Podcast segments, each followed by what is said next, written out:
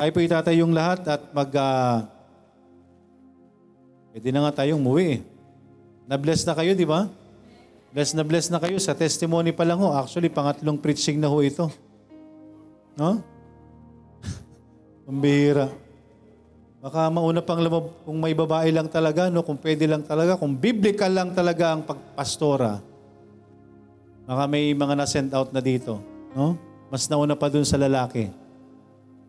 Di ba? Kasi eh, nandyan po yung uh, Panginoon ho natin, pero salamat na lang, no? Walang pastora. Salamat na lang ho at alam natin yung katotohanan, yung salita ng Diyos. No? Kaya minsan parang ano eh, Parang napapaimin na ako, parang sinesermon na na tayo dito eh, no? Pero testimony lang po yan, no? Hindi po yan nagtuturo at hindi po tayo pwedeng uh, uh, may magturo ho sa atin dito na babae. Pastora, pastora, wala pong pastora sa Biblia. Okay, so tayo po mag-aaral po ng uh, salita ng Panginoon. Buksan natin sa book of uh, Deuteronomy. Patuloy ho tayo sa pag-aaral. Deuteronomy chapter 6 po yung pinag-aaralan po natin. Amen kapag nasa chapter 6 na po and verse 5. Okay? Andaan nyo na po, Deuteronomy chapter 6 verse 5, naway memorize na rin natin. Na-memorize po natin. Ready? Read. And thou shalt love the Lord thy God with all thine heart and with all thy soul and with all thy might. Tayo po saglit pong manalangin. Dakilang Diyos na nasa langit, maraming salamat po sa hapong ito. Maraming salamat po sa pagkilos niyo po. Maraming salamat po sa pagkakataong ito. Nandito kaming muli sa inyong ah, bahay-sambahan. Nagtitipon para, mana, para magpurit, magpasalamat at tanggapin ang iyong salita. Sa mga oras pong ito, gabayan niyo kami. Naway maging bukas ang amin pong mga puso at isipan sa inyo pong salita. Itama niyo po kami, Panginoon. Bigyan niyo kami ng habag, tanggapin ang anumang salita, Panginoon at laging ha, lagi po naming panalangin na kami po ibigyan niyo po ng tamang tugon. Tamang tugon, Panginoon. Sa salita namin pong mapapakinggan.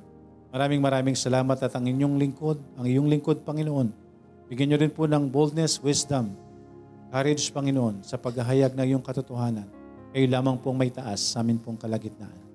Kayo po ang nakakalam sa mga wala po sa aming kalagitnaan.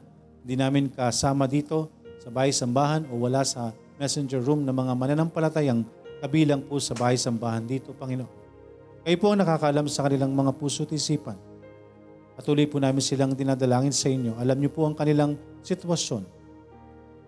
Sa inyo na po namin sila ipinagkakatiwala, Panginoon. Maraming maraming salamat po.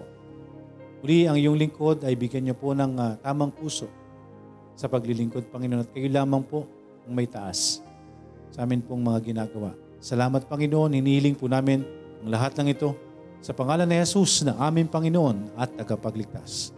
Amen. Makakaupo na po. And thou shalt love the Lord thy God with all thine heart and with all thy soul and with all thy mind. Again, ang atin pong patuloy na pinag-aaralan po is love the Lord thy God.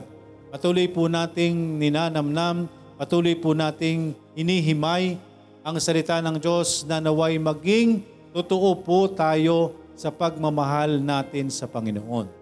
Amen. Maging totoo po tayo yung relasyon ho natin sa Diyos. Unang-una po, ngayong hapon ay uh, naway uh, dito ho tayo at patuloy na makapakinig, patuloy na unawain po ang salita ng Diyos. Unang-una sa atin pong uh, relasyon sa Panginoon. Dahil hindi ho natin magagawa po itong bagay na ito. No? Unang-una, yung mahalin ang Diyos. O kaya ituring natin ang Panginoon na ating Diyos. Hindi ho natin magagawa po ang bagay na ito kung wala tayong tamang relasyon sa Panginoon. Kung wala po tayong tamang relasyon sa Panginoon. Kaya patuloy ho nating ipinapangaral Patuloy ho nating ipinapaunawa at yung mensahe ng kaligtasan lagi pong andyan. Ang mensahe ng ating kaligtasan. Dahil sa atin pong kalagitnaan, as I mentioned, no, no, hindi lahat ng taong uh, walang relasyon sa Panginoon ay nasa labas. Hindi lahat ng hindi ligtas ay nasa labas. No? Yun po yung katotohanan po sa panahon po natin ngayon. Marami na pong mga simbahan. No? Marami na pong mga simbahan. Obviously, mga simbahan na talagang liko. Talagang wala sa Panginoon. Anong hahanapin natin? Talagang unsaved ang mga nandun. Tama po. Pero doon sa mga simbahan, doon sa mga nagsasabing sila nasa katotohanan, ay mas nakakalungkot pong tanggapin sa harapan ng Panginoon. Ang dami pong mga simbahan no, na nag, nagtuturo ng katotohanan, nagkiklaim ng totoong, uh, totoong doktrina about sa totoong kaligtasan, pero ang mga nasa loob, mga unsaved, mga wala ding uh,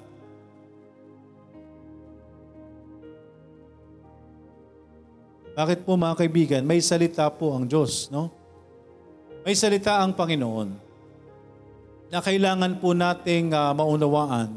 Hindi ho natin pwedeng baliin po ang salita ng Diyos. Kaya lagi nating hamon.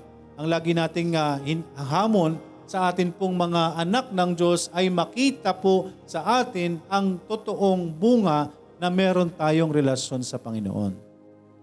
Amen? Hindi ho tayo dapat mananatili na yung ating buhay ay uh, parang wala tayong relasyon sa Diyos. Dahil lang totoong may relasyon sa Panginoon, meron po tayong makikita.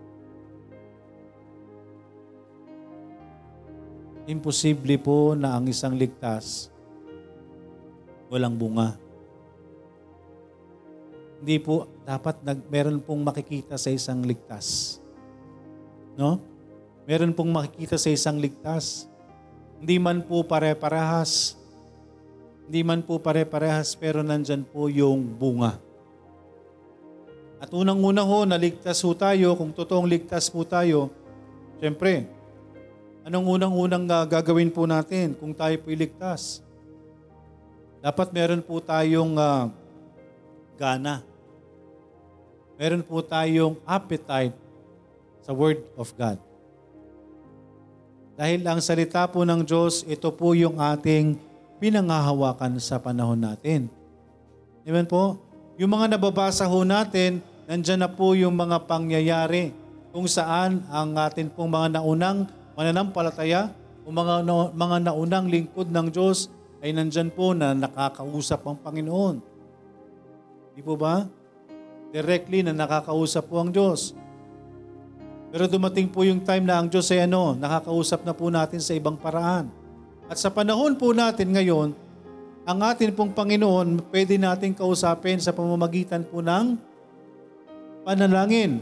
At tayo po, ang salita ng Panginoon sa atin, ang mensahe po ng Diyos, malalaman po natin sa pamamagitan po ng kanyang salita. Kaya two-way po yan. No?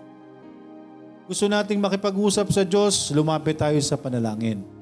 At kapag nanalangin ka, tutugunin ka ng Diyos sa pamamagitan ng kanyang salita.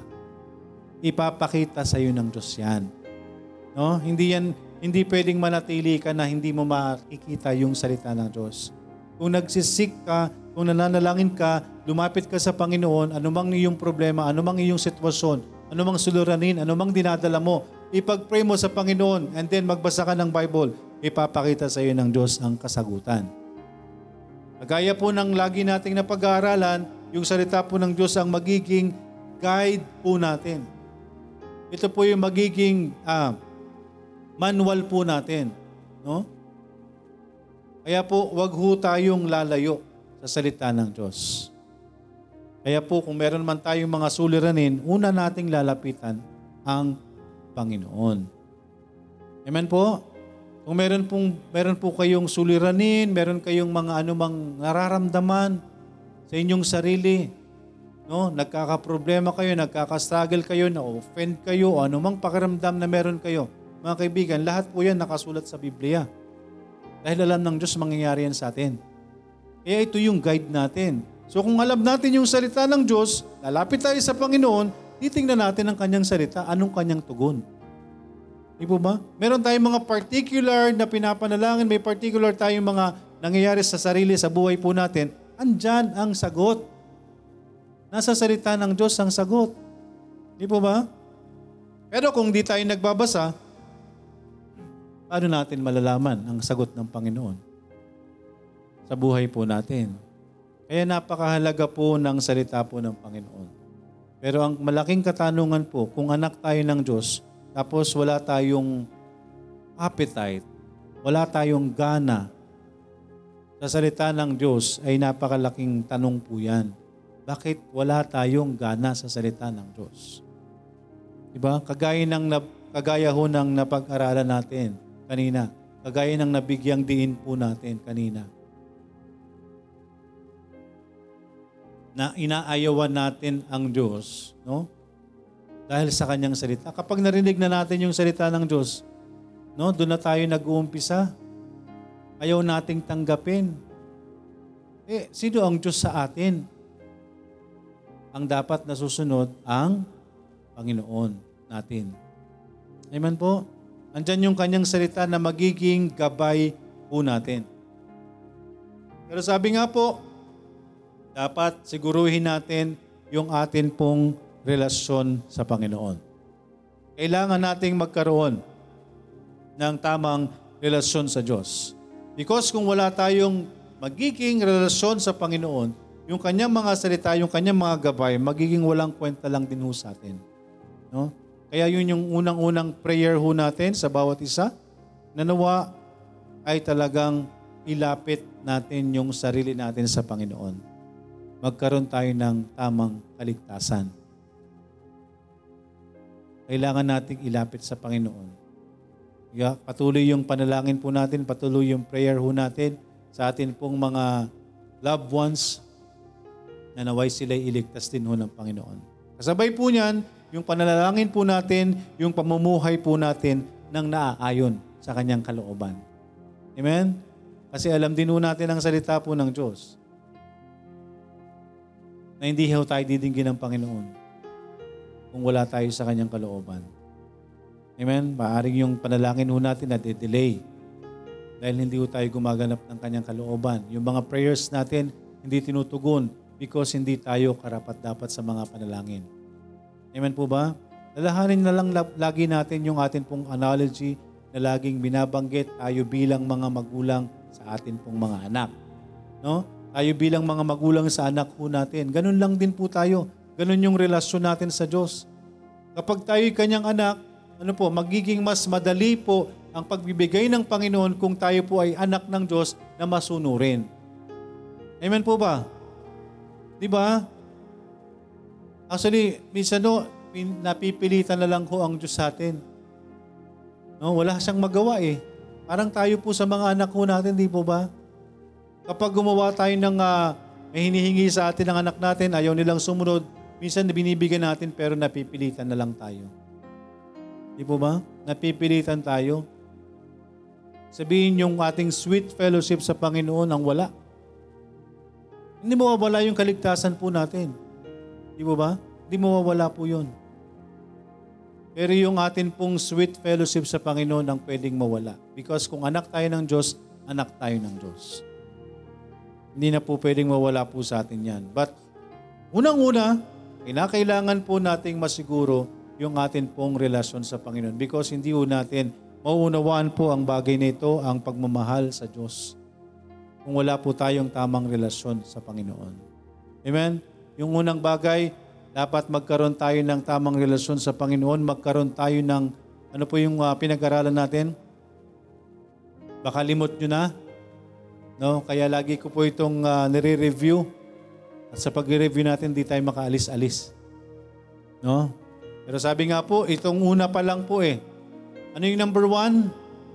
Fear thy Lord. Yun pa lang po eh. No, kapag di natin naunawaan po itong bagay na ito, baliwala na po yung mga susunod. No? Unang-una, sabi dyan, ito yung commandment. Ito yung utos ng Panginoon. Magkaroon tayo ng banal na takot sa Diyos. Magkaroon tayo ng mataas na regard sa Panginoon. Yung po bagang ibibigay natin yung sarili natin. Yung ahayaan natin ng Panginoon. No? Ahayaan natin ng Diyos. Kaya nga po yung sinasabi natin na pananampalataya, No? Tingnan po natin. Balikan po natin yon. Hebrews Hebrews chapter 11.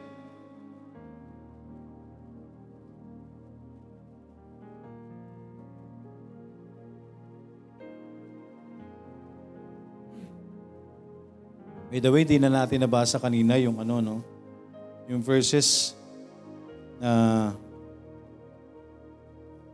balikan ulit natin mamaya. Hebrews chapter 11. Yan.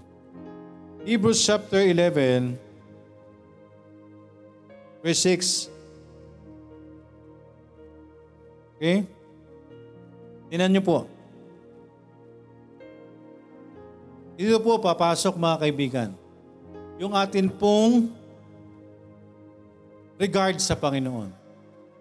No?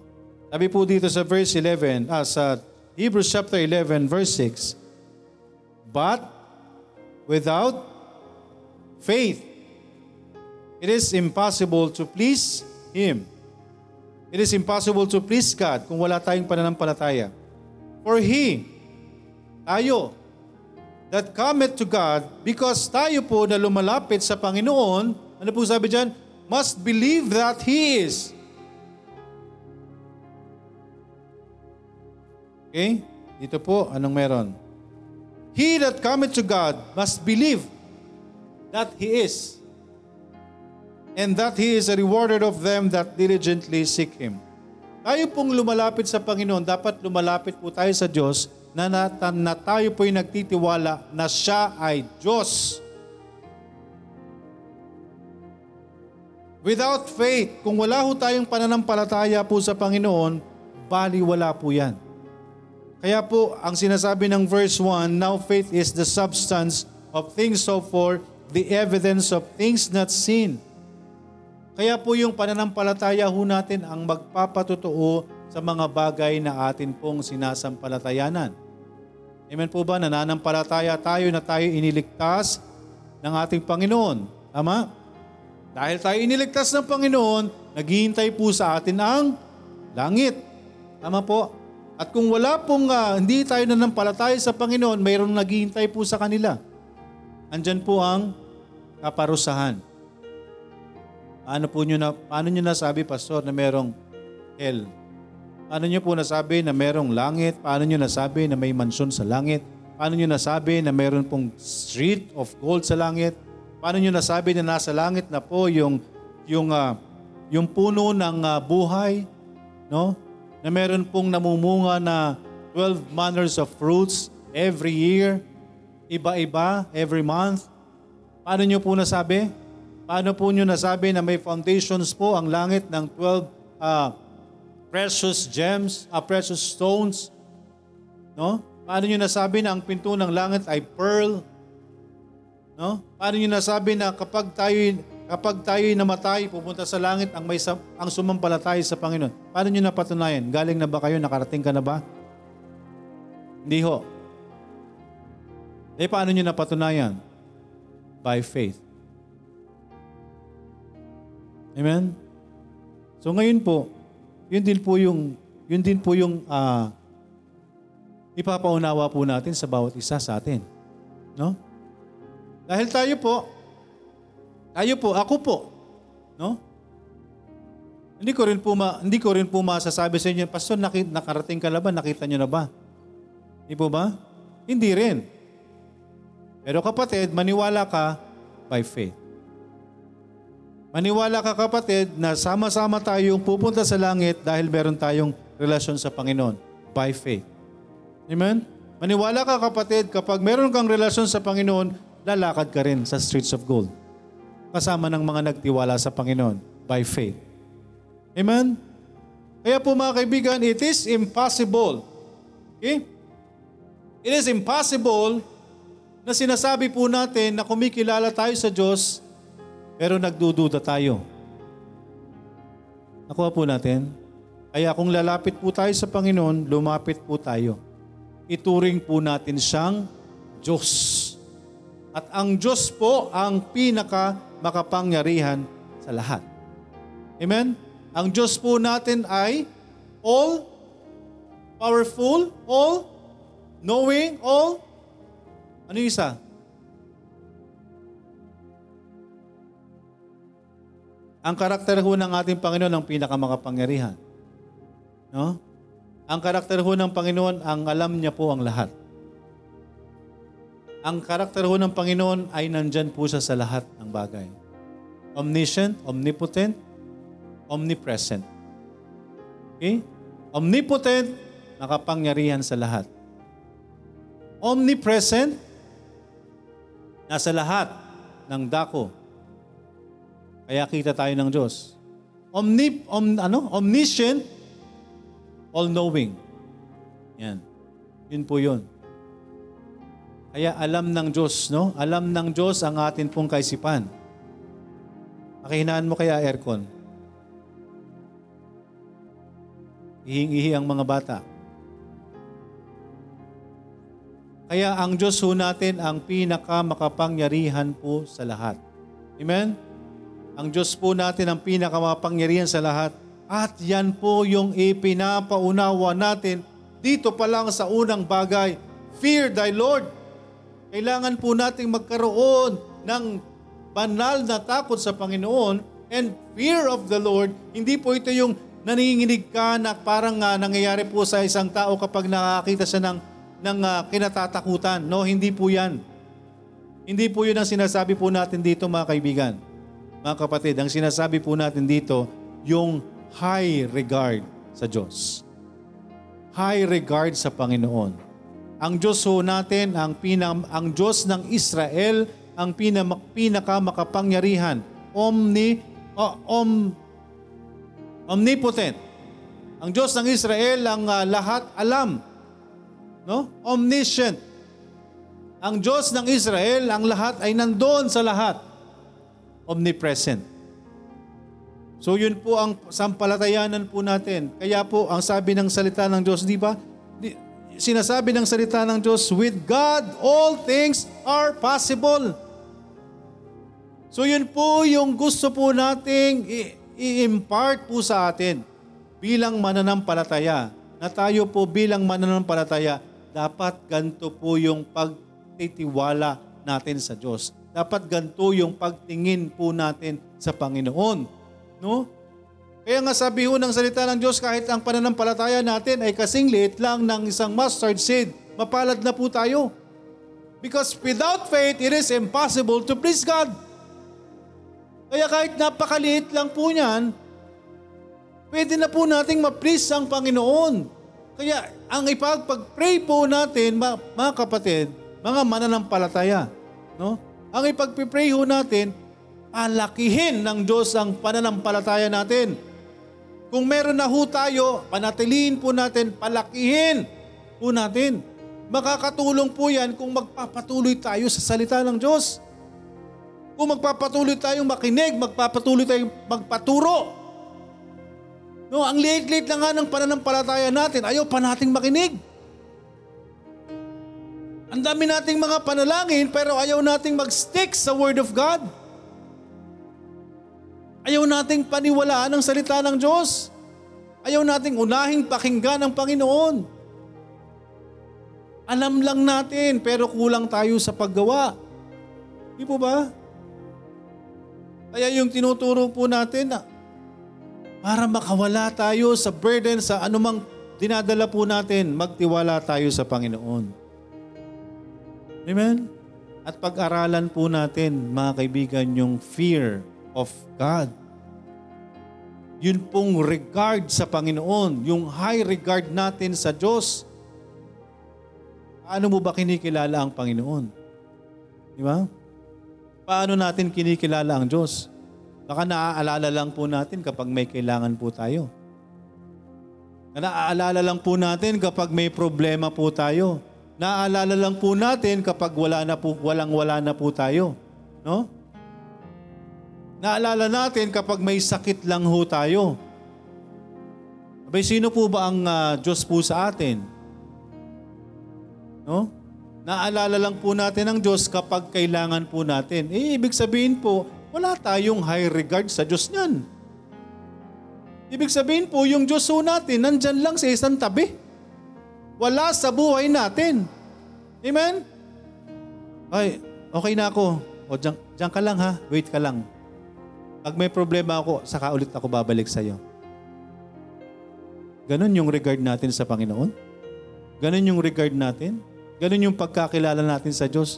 Wait lang, marami pa akong pera ngayon, diyan ka muna. No? Ay, wait lang ho, malusog ako ngayon. Hindi kita kailangan. Diyan ka lang muna ha. Ano ba yung Diyos natin? Ha? Yung pinaniniwalaan ng sanlibutan, genie? Wish lang tayo ng wish? Kapag wala tayong kailangan, itsupera ang Panginoon. Pero pag problemado tayo, Panginoon! Bakit nangyari to sa akin? Diba? Kung makatawag tayo, wagas. Pero pag hayahay ka, ni isang, ni kahit man, manliit na tinig man lang, di mo maalala purihan ng Panginoon. Pag okay na okay ka, di ba? Ni kahit saglit man lang, isang minuto man lang, di mo napuri yung Diyos. Salamat po, Panginoon. Di ba? Pero pag yung problemadong problemado, halos maglugpasay sa lupa, no? Andun tawag ng tawag sa Panginoon. Mga kaibigan, sa buhay po natin, para mapatunayan natin ang pagmamahal sa Panginoon, ibigay natin ang regard yung totoong regard sa Diyos. Kapatid, hindi tayo mabubuhay sa mundong ito kung wala ang Diyos. Isang iglap pwede tayong mawala sa mundong ito. Buti sana kung ligtas ka. No? Kapag nawala ka, kasama ka ng Panginoon.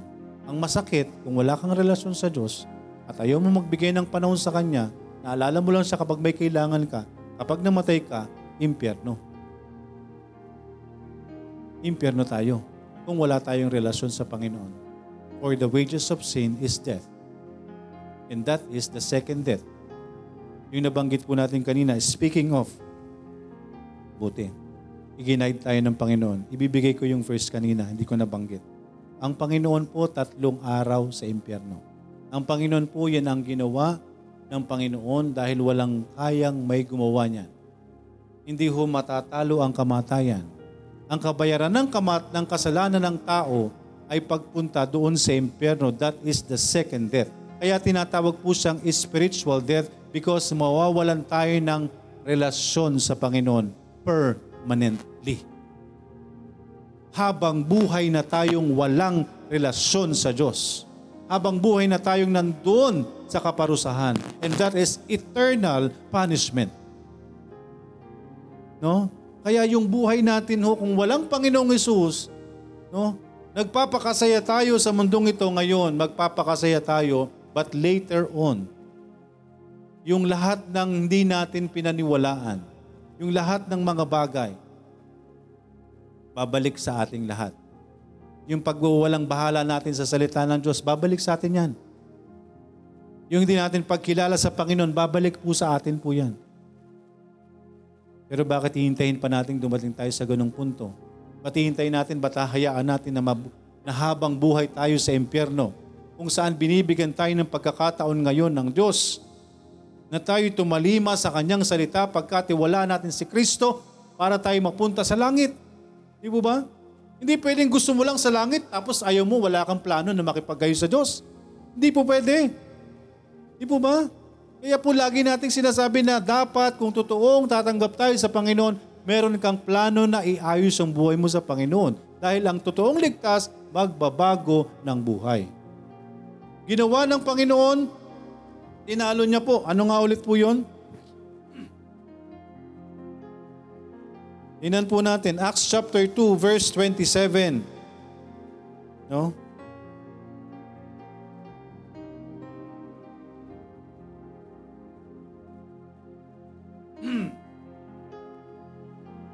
Ano po yung kanina? Matthew muna tayo.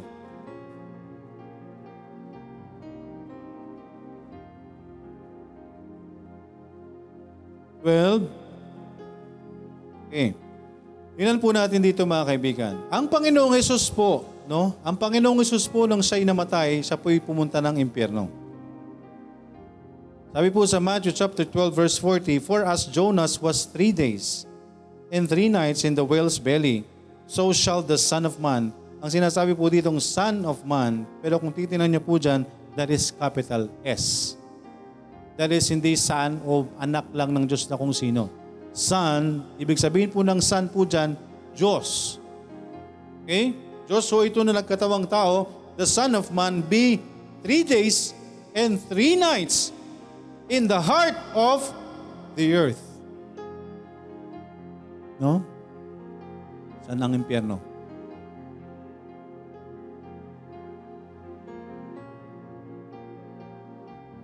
Nasa salita ng Diyos, di ba? So the Son of Man be three days and three nights in the heart of the earth. Kapag binabanggit po yung hell, ha, sa Bible, laging nasa ilalim. Kapag binanggit yung uh, Bible, ang sabi ng uh, may mga salita po ng Diyos, marami na po akong na, na, na research na hell na salita. Ang hell pwedeng pumunta sa atin. Pwedeng pumunta sa iyo galing sa ilalim. No? San, saan manggagaling? Saan dadaan? I-search niyo po yung hell. Basahin niyo lahat ng verses. Kung paano dinibigyan ng description ng hell. Ang sabi ng salita ng Diyos, For as Jonas was three days and three nights in the whale's belly, so shall the Son of Man be three days and three nights in the heart of the earth. So anong tinutukoy po dyan na three days and three nights para dyan sa Man, sa Panginoong Isus? Ano yon? Di ba yun yung kanyang kamatayan? After three days, He rose again. Amen? He rose again. So sabi po dyan, ang Panginoong Isus, siya po'y napunta sa impyerno. Bakit? Bakit siya napunta ng impyerno? Makasalanan ba si Jesus Christ? Bakit po siya napunta sa impyerno? Para talunin ang kabayaran, kabayaran ng kasalanan, which is hell. Para makita natin na walang panama, walang magagawa ang kamatayan sa atin kung mayroon tayong Kristo. Pero kung wala si Kristo sa atin, impyerno tayo. Diretso tayo dyan. First and second death, mararanasan po natin. Pero kung hindi, may relasyon tayo sa Panginoon, mararanasan natin yung first death. That is physical death. Pero yung second death, walang, walang magagawa ang jablo sa pangalawang kamatayan ng tao kung may relasyon ka sa Diyos. Kung may relasyon ka kay Kristo. Hindi ka daranas ng pangalawang kamatayan kung may relasyon ka kay Kristo. Dahil ginawa na ni Kristo, tinalo niya yung kamatayan. Nagpunta siya ng impyerno pero hindi siya para doon. Para talunin, no? Para bigyan ng katuparan yung kanyang pagliligtas. Three days and three nights. Kaya after three days, Jesus Christ rose again. Amen? At magpasalamat po tayo dahil Diyos siya. Dahil kung gagawin niya ng sino mang tao, ng mga tinuturing ng iba, ng mga sinasamba ng iba, na tao lang din namatay tapos nanatiling patay. Kailangan din nila si Kristo. Amen? Kailangan din nila si Kristo. Pero kung di tayo magtitiwala kay Kristo, mararanasan po natin ang pangalawang kamatayan. And Jesus Christ did. Do pumunta siya ng impyerno, hindi ibig sabihin na siya'y makasalanan. Pumunta siya ng impyerno para talunin ang kamatayan. The second death, that is the penalty of sin. The wages of sin is death, but the gift of God is eternal life through Jesus Christ our Lord. Praise the Lord, because Jesus Christ rose again after three days. Dahil kung hindi, wala. Saan tayo pupunta? Doon din tayo. Amen? Doon din tayo. Dahil yun po ang destinasyon po ng lahat ng makasalanan, impyerno. Di ba? For the wages of sin is death. Again, hindi po yung death na physical death. Lahat tayo daranas noon. Pero yung pangalawang kamatayan, ang sabi sa Revelation, which is the second death. Amen? So yun ang tinutukoy nilang death. The wages of sin, yung pangalawang kamatayan, pagpunta ng impyerno. So ginawa po ni Kristo po yun. So po pumunta po doon, hindi ho para sa pagbayaran yung kasalanan. Dahil si Kristo ay walang kasalanan. Kaya tingnan niyo po yung Acts. No? Sa Acts chapter 2, verse ano po? 27.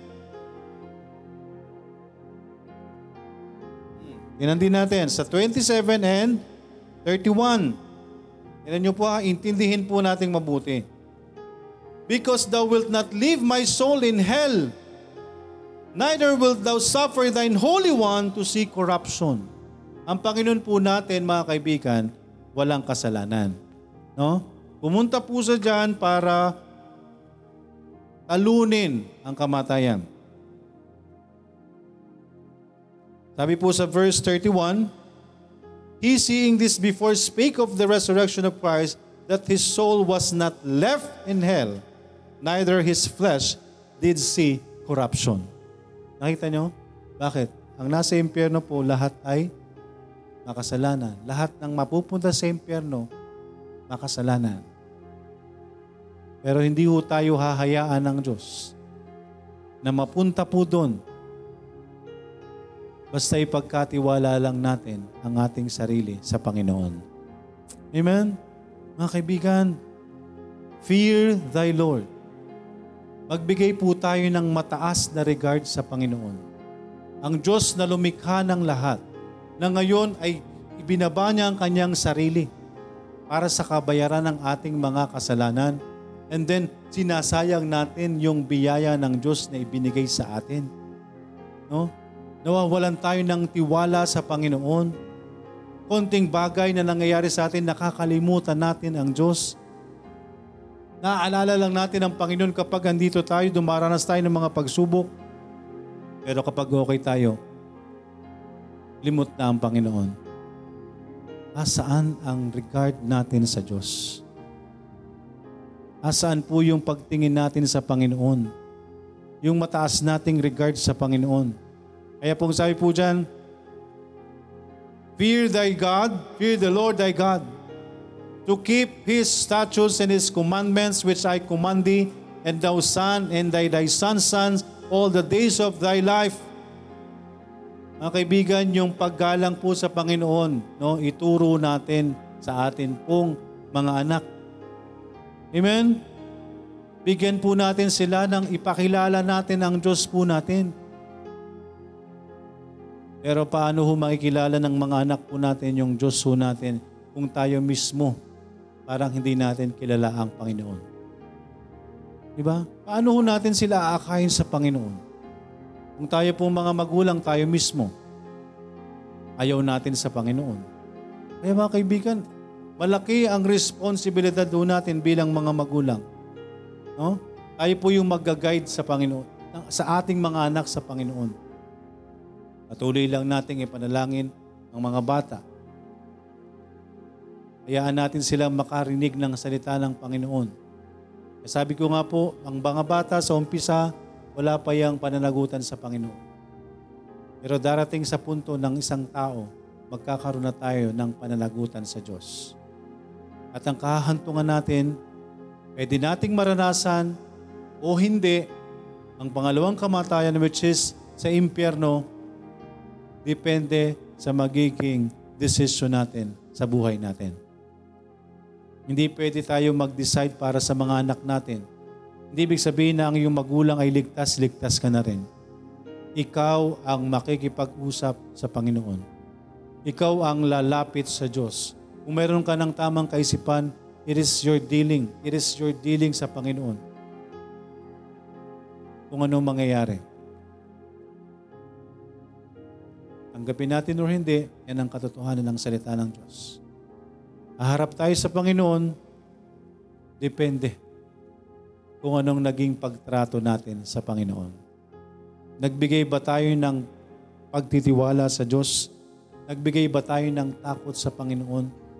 Nagtiwala ba tayo sa Diyos sa kanyang salita? Amen? Nawa ho yung mga ginagawa ho natin is wag mabaliwala. Nawa ho yung ginagawa natin is hindi sa bibig lang natin. Kung hindi makita po sa buhay po natin. Amen? Magkaroon ho tayo ng banal na takot sa Diyos at nawa yung pananampalataya ho natin, palakihin po natin. Kung lalapit tayo sa Panginoon, di po ba? Balik tayo dun sa Hebrews. Kung lalapit po tayo sa Panginoon, ano pong sabi? Yung tamang paglapit po sa Panginoon, kailangan meron tayong pananampalataya.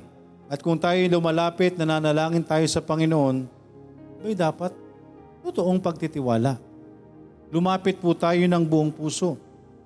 At kung lalapit tayo sa Diyos, dapat naniniwala tayo na siya ay na siya ay Diyos. Without faith, it is impossible to please Him.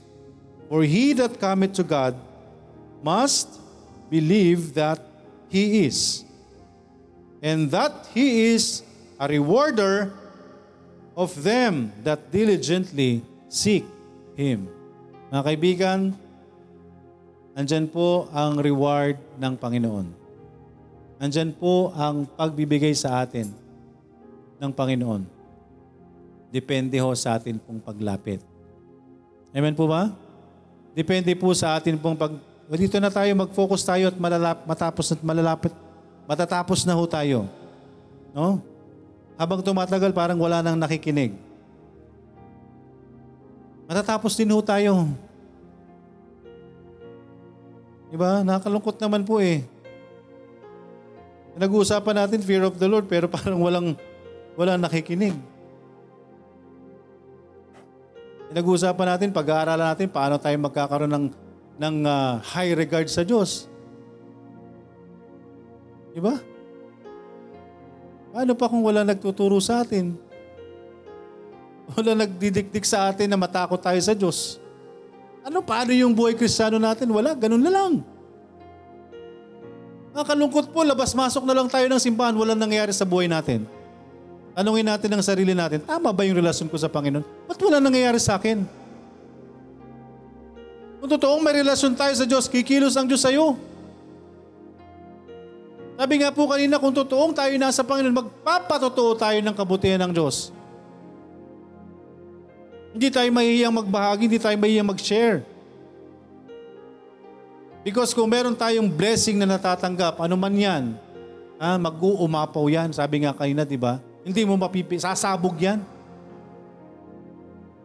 Ano man po yung sumusobra sa katawan natin, sasabog. Masama kung puro negativity yung sumasabog sa katawan natin. No? Eh kung anak tayo ng Diyos, dapat po ang sumasabog sa atin, blessing. Dapat sumasabog sa atin testimony ng Panginoon, hindi kung ano-anong mga negativity ng buhay. Yung bunga ng Espiritu ng Diyos, hindi yung bunga ng katawan natin. Ang nakakalungkot po, karamihan sa mga Kristiyano, ang testimony, katawan. Pita ng laman ang nakikita. No? Bunga ng laman ang nakikita. Walang pagpapahalaga sa Diyos. Tinuturuan ng fear of God, ayaw makinig. Paano pa tayo lalago sa Panginoon? Fear of the Lord yung pinag-aaralan natin, parang walang naririnig. Nakakalungkot lang po mga kaibigan. Gusto nating matuto, gusto nating lumapit sa Panginoon. Fear of the Lord yung pinag-aaralan natin. Yung banal na takot sa Diyos, yung high regard sa Panginoon, dapat nakatutok tayong lahat. Eh sa mga aksyon natin, nagpa, ah, nagpapakita ng, ng kabaliktaran. Wala tayong takot sa Diyos. Tapos nag-expect tayo ng something sa buhay natin. But without faith, it is impossible to please Him. For he that cometh to, he, to God must believe that He is. Dapat tayong lumalapit sa Diyos, dapat tayong nananalangin sa Panginoon, naniniwala tayong Diyos siya. Naniniwala tayo na kapag ang inihiling natin ay ayon sa kalooban ng Panginoon, naniniwala tayo na didigin tayo ng Panginoon. No? Kaya kung tayo nananalangin tayo sa kaligtasan ng mga mahal natin sa buhay, tigil-tigilan na natin yung pagdududa na hindi maliligtas yung mahal natin sa buhay. Maliligtas sila. Have faith. Ang problema ho natin, fear of the Lord. Kulang. Kulang yung pananampalataya natin, napakaliit. Napakaliit na nga, wala pa tayong panahon sa Diyos. Nananalangin tayo ng kaligtasan pero ayaw nating maniwala na maliligtas sila. Kalooban ng Diyos. Kalooban ng Panginoon ang kaligtasan ng bawat isa. Yun ang gusto ng Panginoon. For us many. For God so loved the world. Kaya imposibleng hindi maligtas kung tama yung paglapit natin sa Panginoon. Baka tayo ang may mali. Baka sa buhay natin may mali. Sa, sa, sa bahay natin may mali. Tawag-tawag tayo ng Panginoon pero sa bahay natin, puro ano nakikita natin? Ano ginagawa natin? Gusto nating dinggin tayo ng Panginoon pero hindi tayo sumusunod sa utos ng Diyos? Gusto nating maligtas sa mga mahal natin sa buhay, tayo nandito sa simbahan? Tapos pagdating sa bahay, wala na sa Diyos ang ginagawa natin. Asan ang banal na takot natin sa Panginoon? Ang pagiging Kristiyano, hindi lang every Sunday. Yung ginagawa natin po, araw-araw. Sa halip na tutugunin ng Panginoon yung panalangin mo, maligtas ang iyong mahal sa buhay, baka naguudlot kasi tayo mismo sa sarili natin, may mali tayong ginagawa.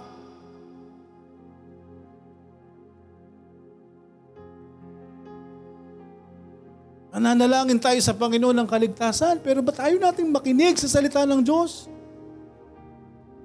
Hindi nga natin siguradong ligtas tayo. Tapos ayaw nating pakinggan. Anong ginagawa natin dito sa loob? Naglolokohan. Kung tumatawag ka sa Panginoon, maniwala kang Diyos siya. Magkaroon tayo ng banal na takot sa Panginoon. Mga kapatid. Di ba? Without faith, it is impossible to please Him. Hindi ko kayang iharap sa inyo ang Diyos ngayon para maniwala kayong may Diyos. It is your faith. Hindi ko kayang ipakita sa inyo na may langit. It is your faith. Hindi ko kayang sabihin sa inyo na sigurado ako sa inyo na lalakad kayo sa langit. It is your faith sa Panginoon. Hindi ko pwedeng sabihin sa iyo na ligtas yung magulang mo, makakasama ka rin niya. It is your faith sa Panginoon. It is your dealing sa Panginoon. Kung gusto nyong mapunta ng langit, it is your faith sa Panginoon. Kung gusto nyong maligtas, magtiwala kayong Diyos siya. Pero bakit ganun yung ginagawa natin? Parang binabastos natin ang Diyos. Tapos sasabihin natin, meron tayong takot sa Panginoon. Ayaw nating makinig. Without faith, it is impossible to please Him, for he that cometh to God must believe that He is. Mga kaibigan, kung nananalangin tayo sa Panginoon, maniwala tayo na may Panginoon. Kung nananalangin tayo sa Diyos, maniwala tayo na siya ay Diyos. Tayo ibibigyan ng Panginoon and that He is a rewarder of them that diligently seek Him.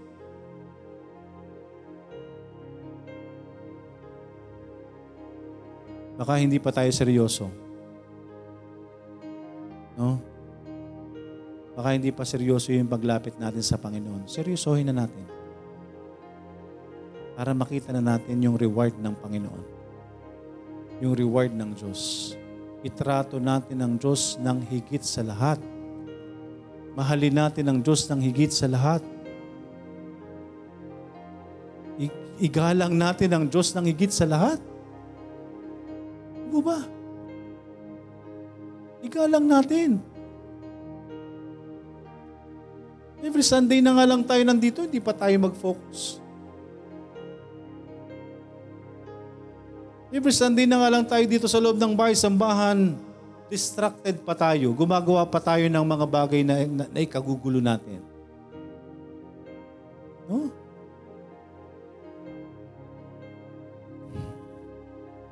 It is impossible. Kung wala tayong pananampalataya sa Panginoon, imposible na ma-please natin ang Diyos. Kung wala tayong pananampalataya, imposibleng tugunin, tugunin tayo ng Panginoon.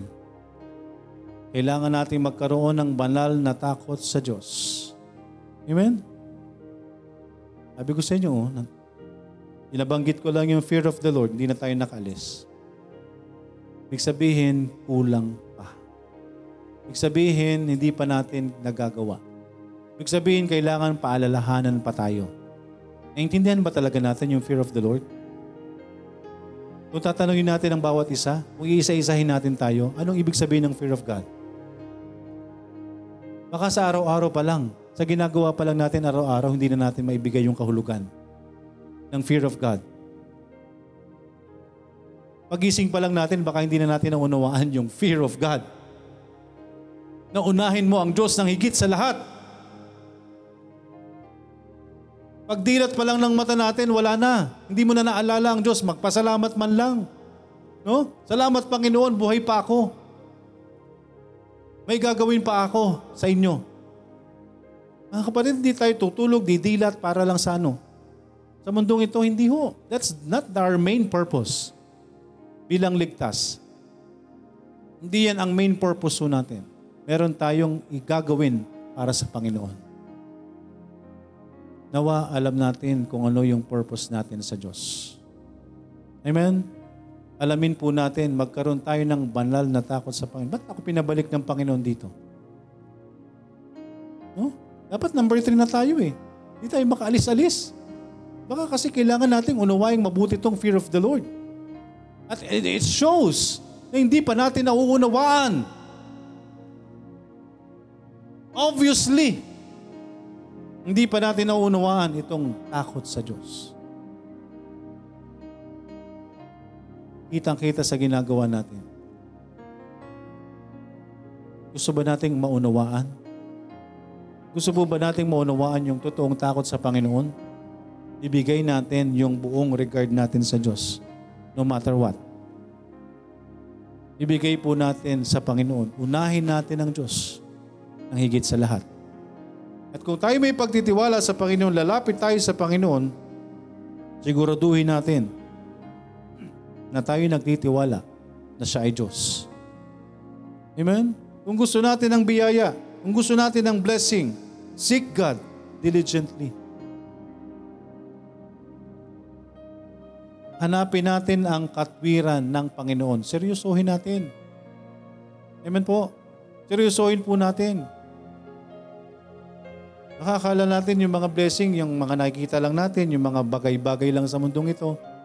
Kapatid, hindi ho yan, kung wala tayo sa kalooban ng Panginoon, hindi ho yan galing sa Panginoon. Baka ginagamit siya ng jablo para mawala tayo sa Diyos. No? Seryosohin po natin yung ating relasyon sa Panginoon, magbigay tayo ng high regard sa atin pong Panginoon. Fear thy Lord. Nandito pa rin ulit tayo.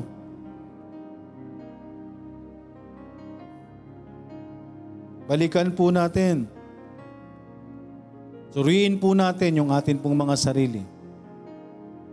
Nabibigay ko ba ang regard para sa Diyos?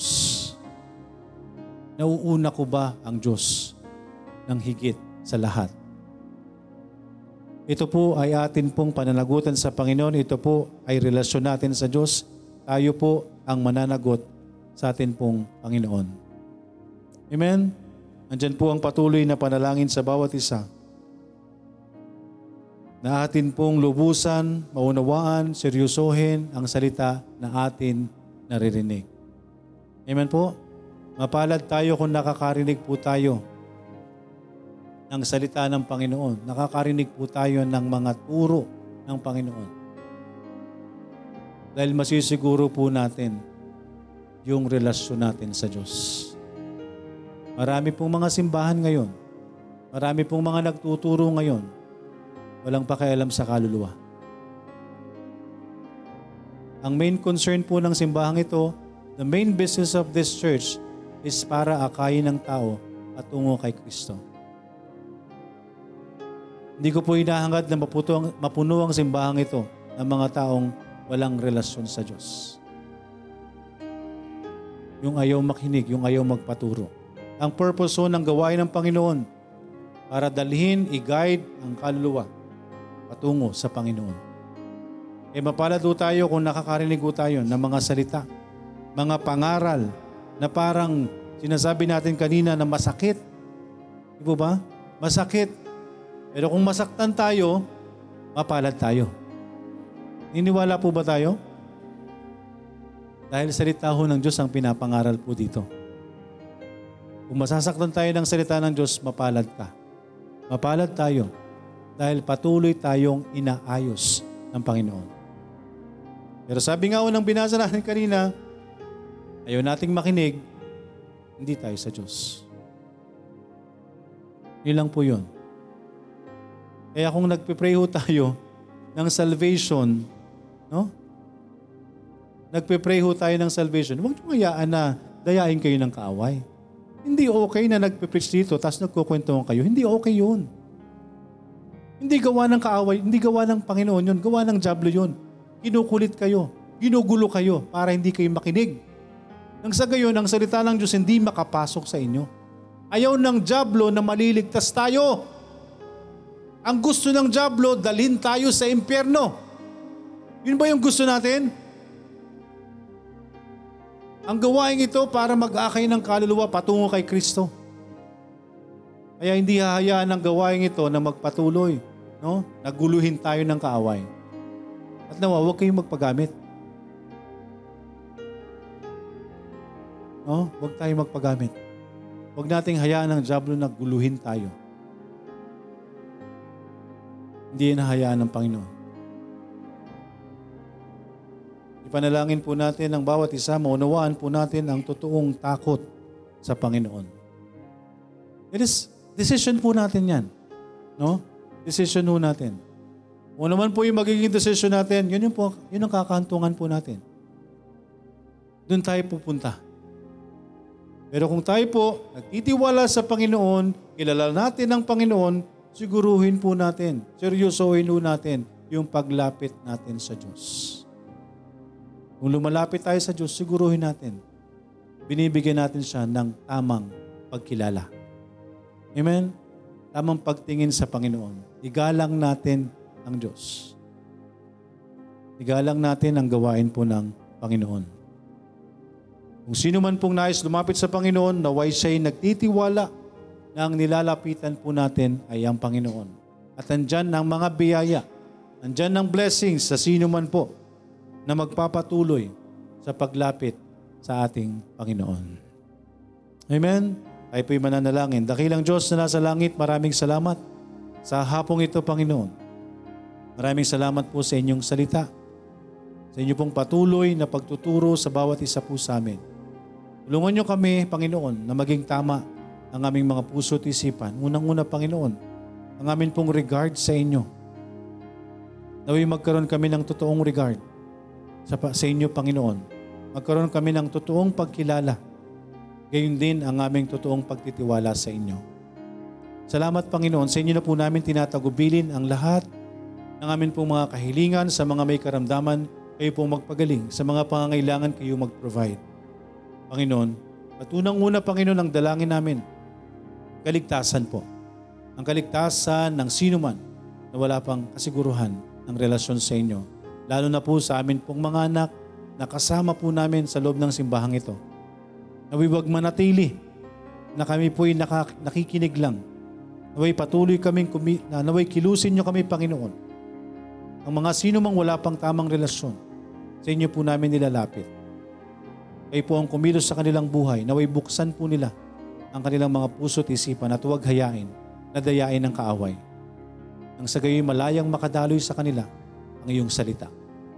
Maraming salamat po Panginoon. Sa inyo na po namin nilalapit ito at gayon din ang amin pong mga mahal sa buhay na kasama po sa messenger room at sa sino man na maaaring makapakinig sa podcast sa FB Live, Panginoon. Sa inyo po namin patuloy na inilalapit ang sinuman na talagang magkaroon ng buong pusong pagtitiwala sa inyo. Naway kanila po kayong katagpuin, Panginoon, at katagpuin niyo po sila para sa kanilang kaligtasan. Patawad, Panginoon, sa mga anuman pong pagkukulang at pagkakasala. Patawad po, Panginoon, sa anuman pong pagsalangsang. Maraming maraming salamat, Panginoon. Sa inyo na po namin tinatagubilin ang lahat ng amin pong mga kahilingan. At inihiling po namin ang lahat ng ito sa pangalan ni Jesus na aming Panginoon at tagapagligtas. Amen.